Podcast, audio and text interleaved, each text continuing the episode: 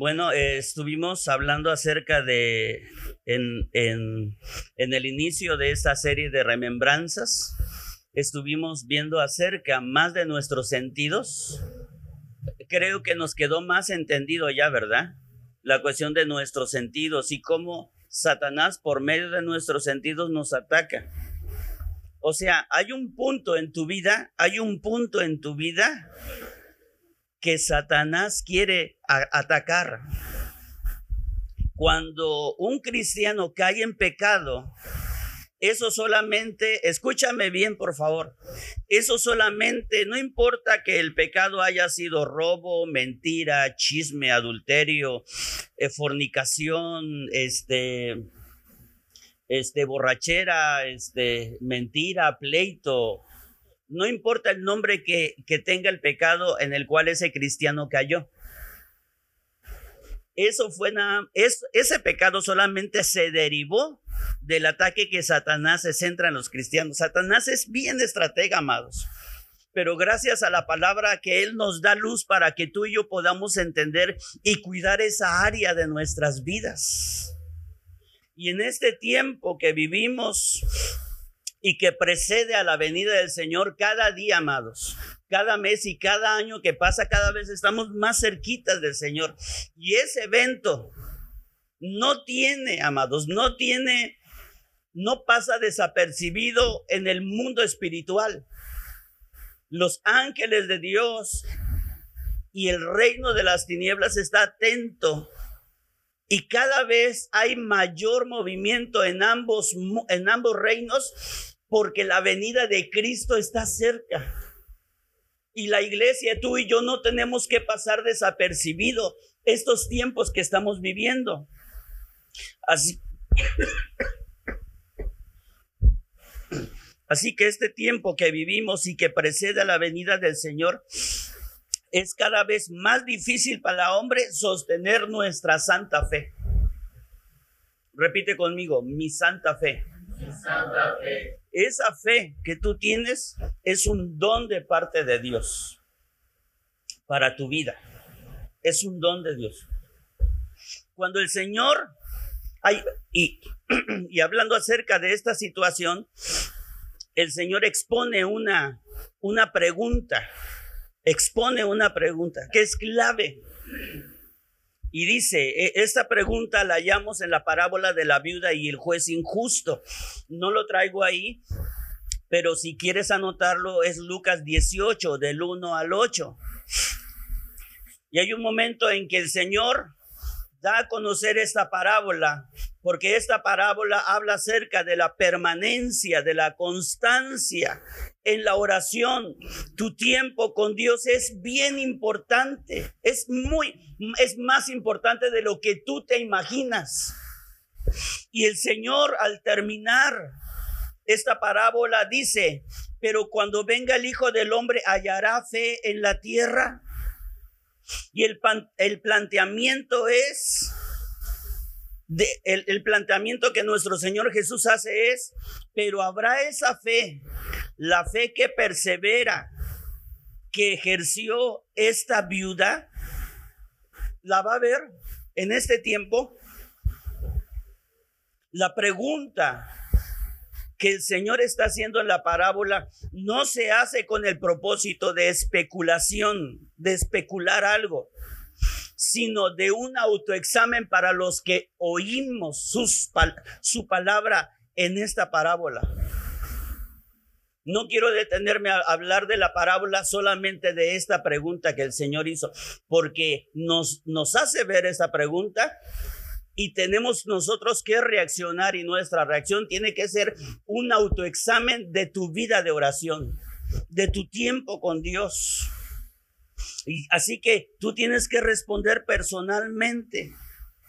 Este tipo de fe que habla el Señor y que habla, este, que lo expone de esta manera en la parábola de la viuda y el juez injusto, es una fe que más que conquistar, habla de soportar. Lo voy a volver a repetir. Este tipo de fe que habla el Señor es aquella que más que conquistar, habla de soportar. Y eso va en contra, eso va muy, muy, muy en contra de lo que hoy en día se predica en, se predica en el Evangelio de la Prosperidad, donde tú puedes conquistar a través de tu fe riquezas, gloria, salud, prosperidad, avance, lugares como un príncipe o una princesa de Dios. Y miran la fe como una fe que estuviera como que a tu servicio. Y cuando nosotros miramos a fe como la, fe como algo que puede conquistar, eh, pierde el sentido, pierde el sentido de lo que bíblicamente es la fe. Yo no he hallado en la Biblia o se me hace muy difícil, pero trato de entenderlo. Y en, ese bus en esa búsqueda de tratar de entender acerca de qué es la fe, me he encontrado con tantas maravillas acerca de la fe, amados. Pero lo que iba es que en la Biblia yo no he encontrado una definición de lo que es fe. Y si tú piensas que Hebreos 11.1 es una definición, no, o sea, no es una definición. ¿Qué es, Marta? Es una descripción de la fe. O sea, Hebreos 11.1 es más, cuando habla el autor de los Hebreos a la fe, no empieza en Hebreos 11.1, empieza un versículo antes. Pero es algo sorprendente hablar acerca de la fe. Habla de soportar. Y en el griego, en el griego, no lo traigo tampoco ahí, en el griego hay dos palabras que, bueno, hay más palabras, pero me voy a centrar en dos en especial, que habla acerca de fe, que es pisteuo Piste, U, O, y la O lleva acento. Piste, pisteuo. Pero la U, cuando se pronuncia esa palabra, la U no suena. Así que es pisteo o pisteo. Sí, porque lleva un acento. Un acento. Bueno. y está la segunda palabra, que es la palabra pistis la primera, la palabra pisteuo, hay mucho de qué hablar. Estoy sintetizando lo que en la Biblia y cómo gramaticalmente se encuentra fe aquí o creer.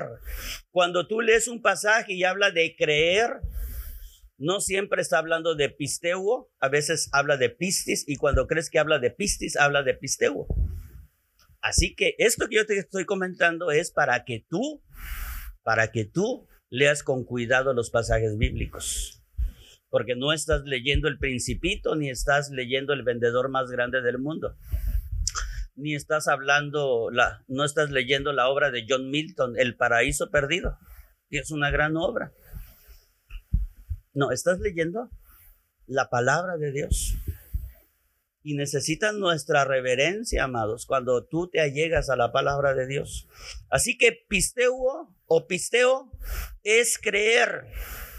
Este tipo de fe, escúchame, amado, este tipo de fe proviene del esfuerzo humano. Es persuadirse a sí mismo y está carente, pisteo está carente de todo significado sagrado. Es como si fuera una fe egoísta es como si fuera una fe egoísta. Esa es la fe que ejerce el mundo, ¿sí? De creer las cosas.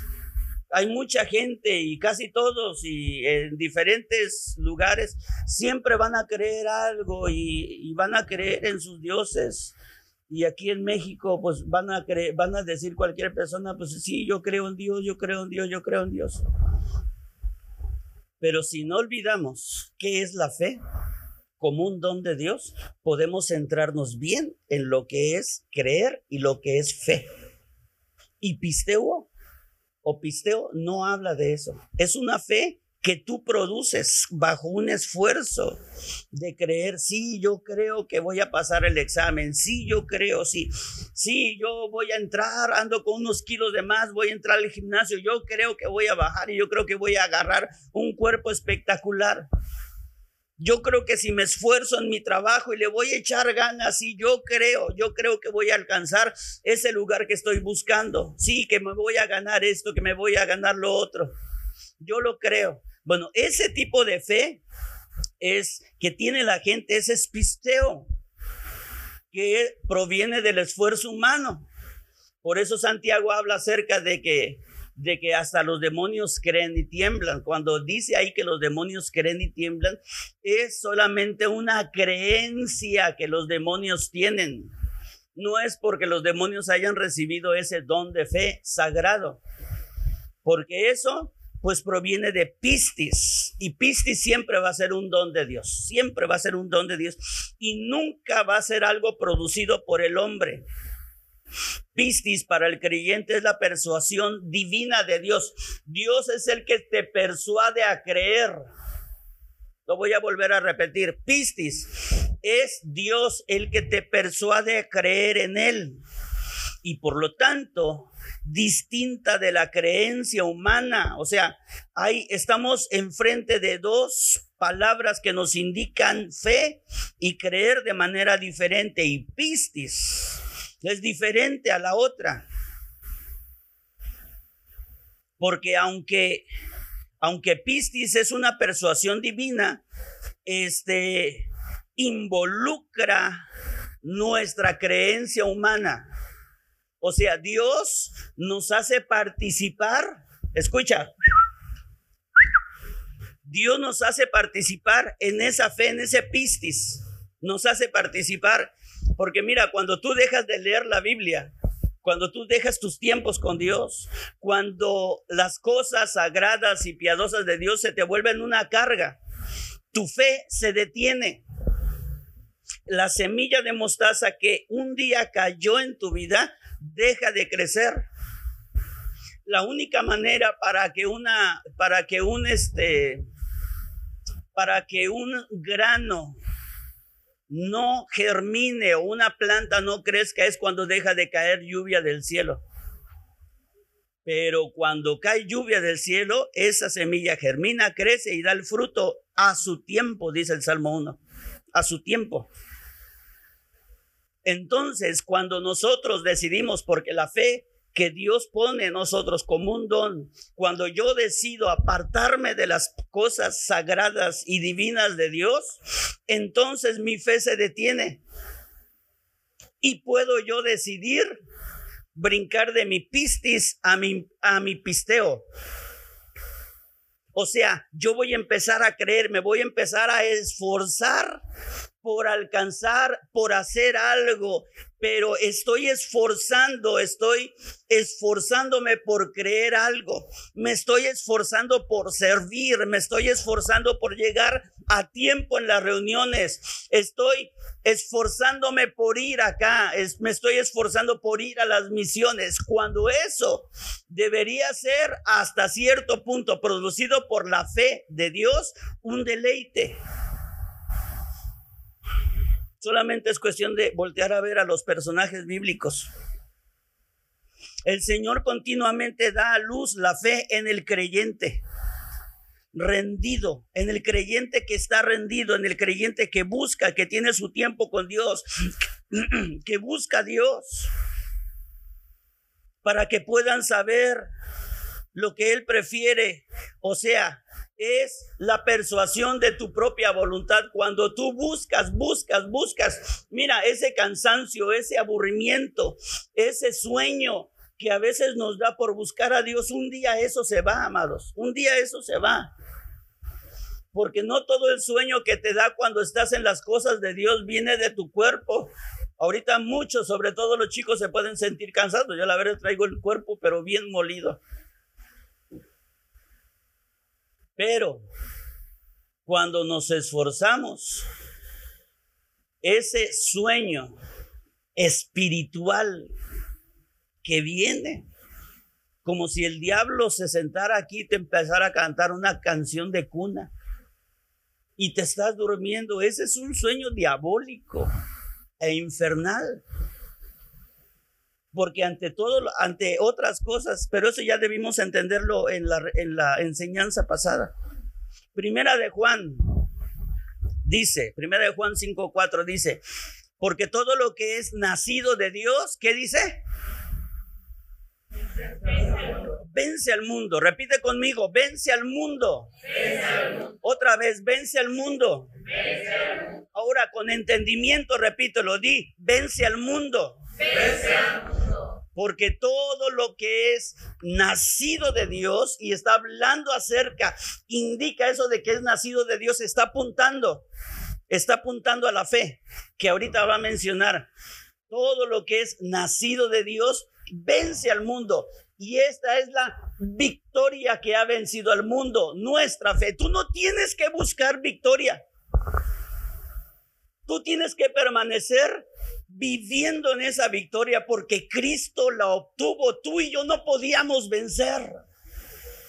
Fue Dios el que nos da la capacidad para estar en victoria. Es que no puedo esto. Es que no puedo las redes. No puedo dejar eh, tanto tiempo de estar en las redes sociales. No puedo dejar esto. No puedo dejar de decir groserías. No puedo dejar esto. No puedo dejar la borrachera. No puedo dejar la droga. No puedo dejar esto. Y esto y esto y Eso no puedo. Eso, amados. Eso. Es una mala concepción. Tú, eh, una persona que expresa eso es una, es una persona que se ha eh, detenido. Su fe se ha detenido. Pero no hay problema. Si te has detenido, no hay problema porque solamente es cuestión de que regreses. Así como, así como el, el, el hijo pródigo regresó, exacto, regresó Tú tienes que regresar. Amados, no importa si en algún momento de nuestras vidas caemos en un pecado. Dios nos ha dado algo que ha vencido al mundo, porque a través del mundo obra la persona que te odia, que te detesta odia tu familia, odia tu vida y, odia a tus hijos para los que no lo tienen todavía, odia a tus hijos y Él va a hacer todo lo posible por destruir la vida de tus hijos y de tus hijas. Va a hacer todo lo posible, amado. Se va a disfrazar tan bonito.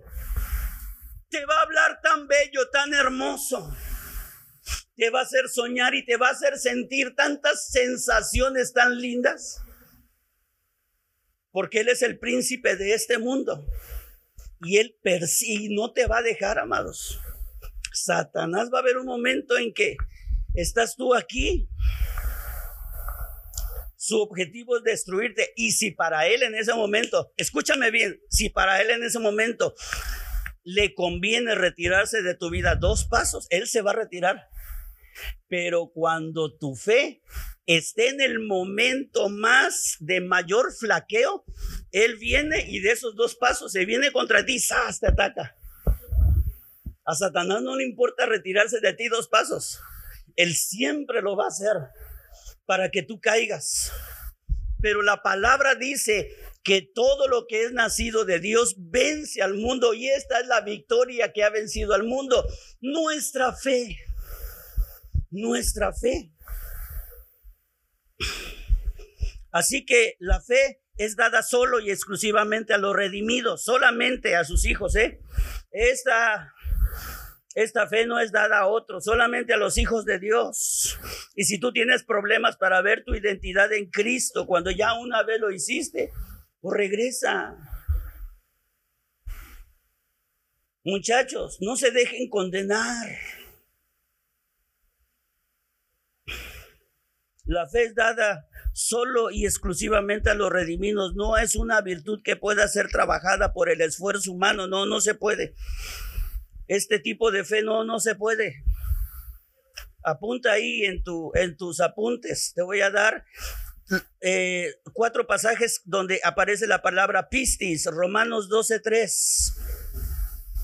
Efesios 2.8. Gálatas 5, 22 al 23. Y Gálatas 5, 22 al 23. Y Primera de Tesalonicenses 1, 11. Y así hay muchísimos otros pasajes que utilizan la palabra pistis. Vuelvo a repetir, Romanos 12.3, Efesios 2.8, Gálatas 5, 22 al 23 y Primera de Tesalonicenses 1.11. La fe es siempre la obra de Dios e implica escuchar su voz, por lo cual el creyente se aferra a su voluntad preferida. Cuando tú estás orando, amado, yo se los he dicho, amados, tengo meses diciéndoselos. Tú puedes escuchar la voz de Dios a través de la palabra, tú lo puedes hacer. Se tiene que, se tiene que, se tiene que, se tiene que abrazar tanto la palabra que hay un momento en que tu oído, quizá grabado, tu oído grabado, se empieza a ser sensible y empiezas a escuchar como Dios te empieza a hablar. Sí se puede. Habacuc 2.11.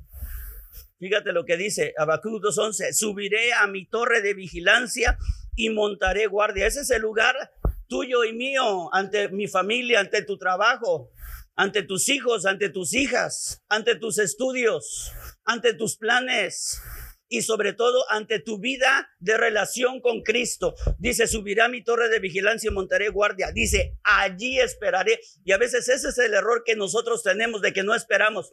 Somos tan impacientes y creemos que Dios se mueve en un sistema de, de red como el Internet, donde solamente es cuestión de darle un clic para recibir una respuesta, pero tenemos que aprender a esperar. Dice, allí esperaré hasta ver qué dice el Señor y cómo responderá a mi queja.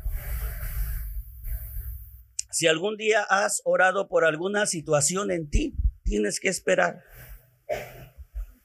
En las escrituras la fe y la creencia no son exactamente lo mismo.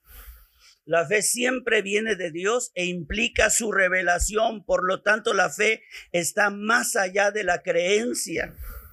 O sea que la fe es la obra de Dios, la fe nunca es obra de las personas. No podemos producir fe nosotros mismos, ni podemos arrancarla a su voluntad. Más bien la fe viene cuando Cristo habla su rema dentro de nosotros. O sea, hay un momento en que tú estás en la palabra y estás ahí y, te estás sobreponiendo al cansancio y al sueño que tú sientes cuando lees la Biblia que hay un momento, hay un momento, amados, hay un momento, se llegas a, un kairos de Dios, hay un momento en que Dios viene y te habla tu vida. Eso, la palabra logos es esta, es la palabra escrita, ese es logos. Y la palabra rema es lo que golpea tu mente y tu corazón. La palabra rema es lo que tumba tus pensamientos, tus planes. Lo que antes creías, te vas a dar cuenta que no están en sincronía con la voluntad de Dios. Pero la palabra rema es lo que tumba todo eso. Fíjate bien. Ayúdenme, jóvenes. Job era un hombre, un varón perfecto, recto, y y tú podrías decir que ese hombre que, que Job era excelente. Pero te voy a decir una cosa. Capítulos más adelante, ya casi en la última parte, tú te vas a dar cuenta que Job se arrepiente. No que era tan perfecto, no que era tan recto, no que era tan temeroso de Dios, no que era tan apartado del mal, y él se arrepintió. Y si él se arrepintió, hermano, de ese estándar de vida que, que Job tenía, pues entonces yo estoy, o sea, yo tengo que pensar bien cuál es mi situación delante de Dios. ¿eh? A veces nos creemos tan santos y tan buenos, y sí, amados, sí somos, sí somos eso, somos santos, somos redimidos, somos apartados, sí, sí, sí, sí, sí, por imputación eso somos, porque Dios nos otorgó ese título. Pero vivirlo, amados, es vivir, es aprender a vivir, escúchame, es, una, es aprender a vivir una vida de arrepentimiento. Y termina el día. Y puede ser que tú no te arrepentiste de un pensamiento inicuo que tuviste a lo largo del día. ¿Y a poco me voy a estar repitiendo todos los días? Todos los días. Todos los días. ¿Cuándo? Todos los días. ¿Hasta cuándo? Hasta que Él venga. Y si tú te arrepientes cada día, tú te vas a dar cuenta que los pecados que hacías donde te deleitabas empiezan a quedarte a un lado y empiezas a fallar de manera accidental. Y no es lo mismo. No es lo mismo que peques con toda la intención de pecar y no es lo mismo que tú peques por accidente. Si alguno pecado, si alguno pecare, abogado tenemos para con el Padre, Jesucristo el justo.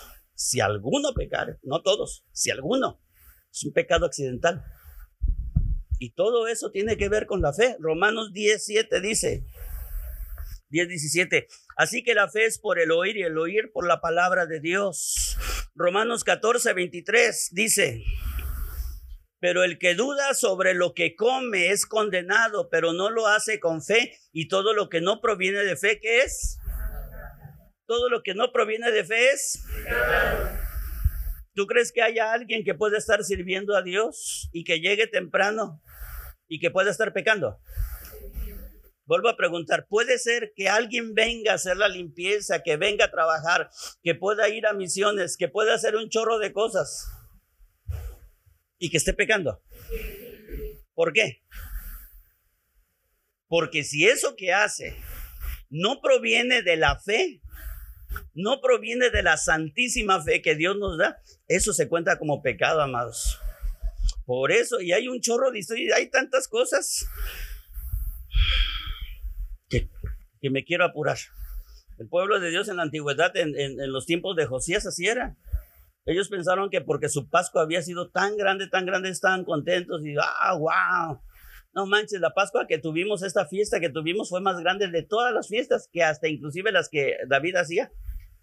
Y cuando ellos estaban tan orgullosos de lo que habían hecho para Dios y cómo le habían cantado y las ofrendas que habían traído para él, fíjate bien, Dios le estaba diciendo al profeta, ve y dile que no se han arrepentido, que se arrepintieron fingidamente. O sea, nada más fingiste como que te arrepentiste, pero realmente en tu corazón estabas en pecado. Hebreos 11:6 dice, pero sin fe es imposible agradar a Dios. Entonces, para agradarle tenemos que hacer las cosas con fe, con el pistis, porque es necesario que el que se acerca a Dios crea que le hay y que es galardonador de los que le buscan. Oye, amado, Hey, cuando tú no le echas ganas, cuando primero está la luz y la Comisión Federal y Coppel y, y le, le tienes más miedo a otras cosas que a Dios, la fe, la santa fe que Dios nos da, no nos deja vacíos, hermanos. Te lo voy a decir como lo dijo nuestro Señor Jesús, eso de galardonador. O sea, se hacen tesoros en el cielo. En verdad, amados, se hacen tesoros en el cielo. Se pierden cuando tú no lo haces así, se pierden los galardones. Tú pierdes los galardones que Dios te quiere dar.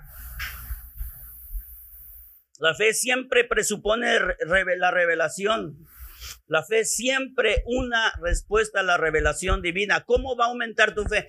Por revelación. Repite conmigo, mi fe, mi fe. crece por la revelación, de, su palabra.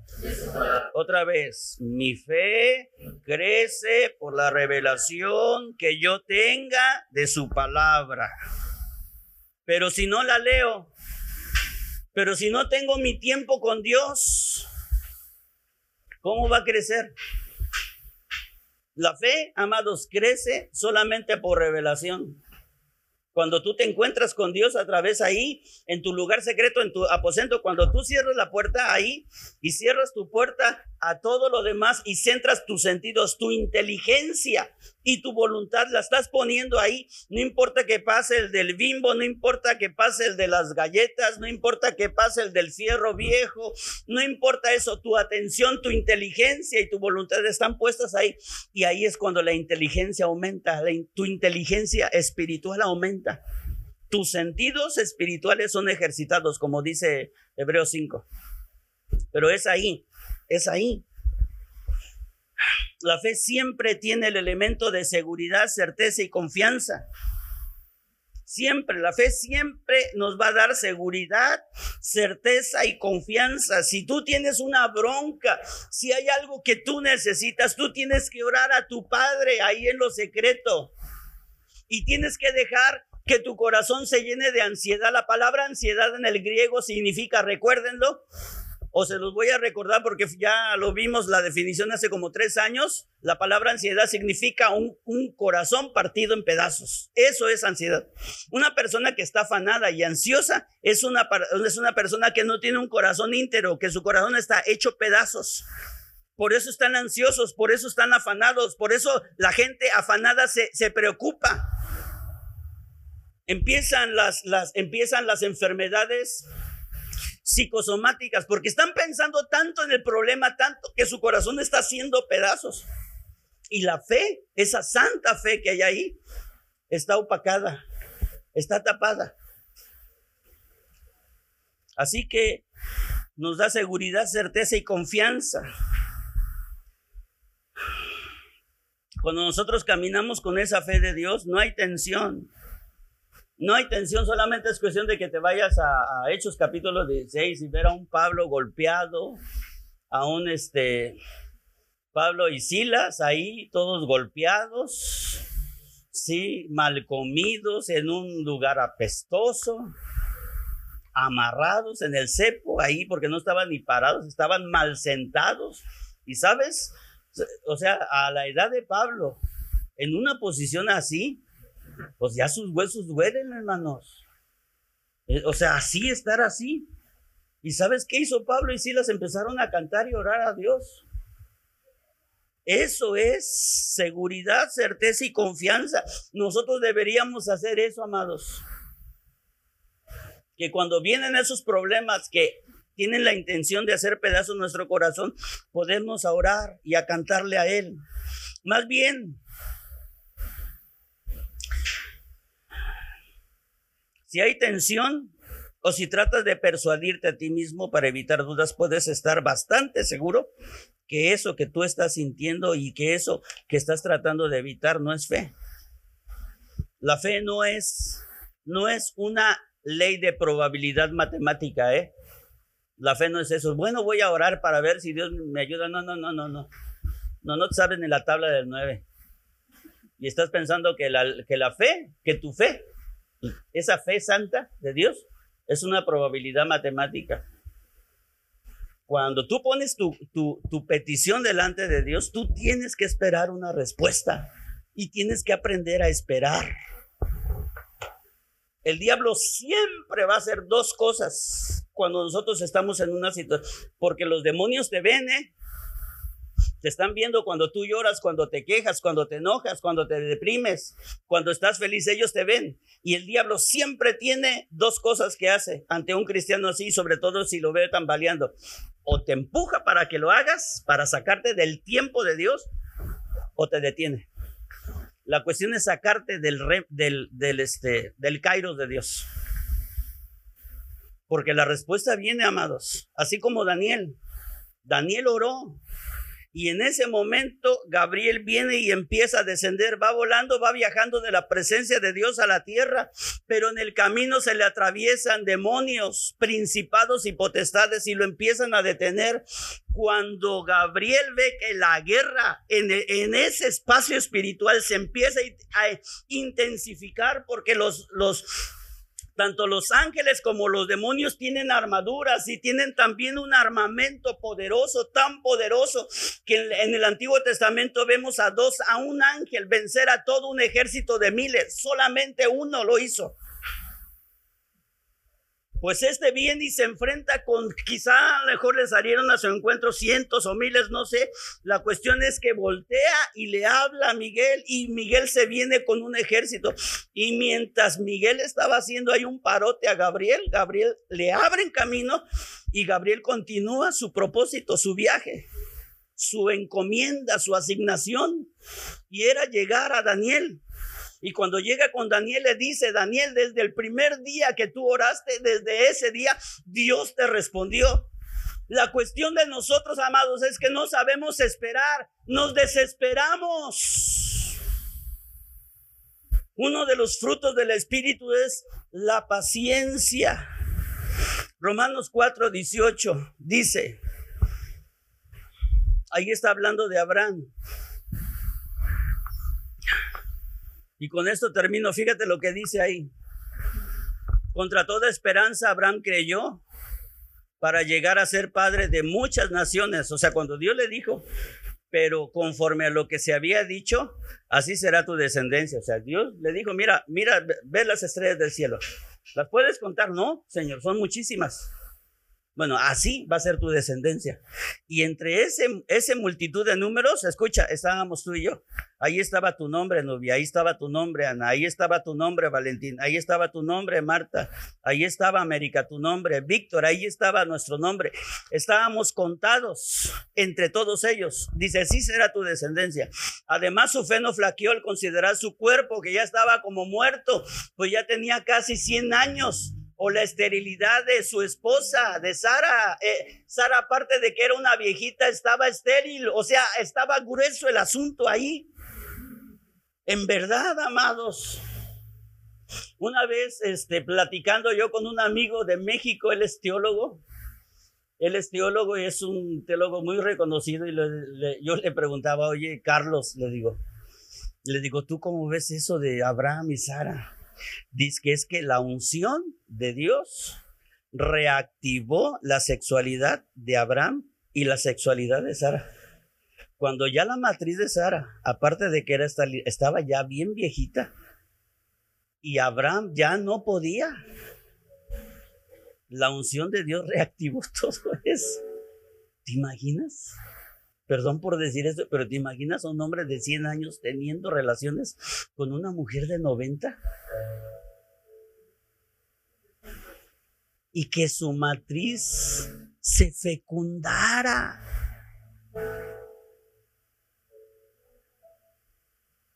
¿Te das cuenta de lo maravilloso que es eso? Pues fíjate bien. Tampoco dudó o sea, no dudó por incredulidad de la promesa de Dios, sino que se fortaleció en qué? Se fortaleció en la fe y dio gloria a Dios. 21, plenamente convencido de que Dios era también poderoso para hacer todo lo que le había prometido.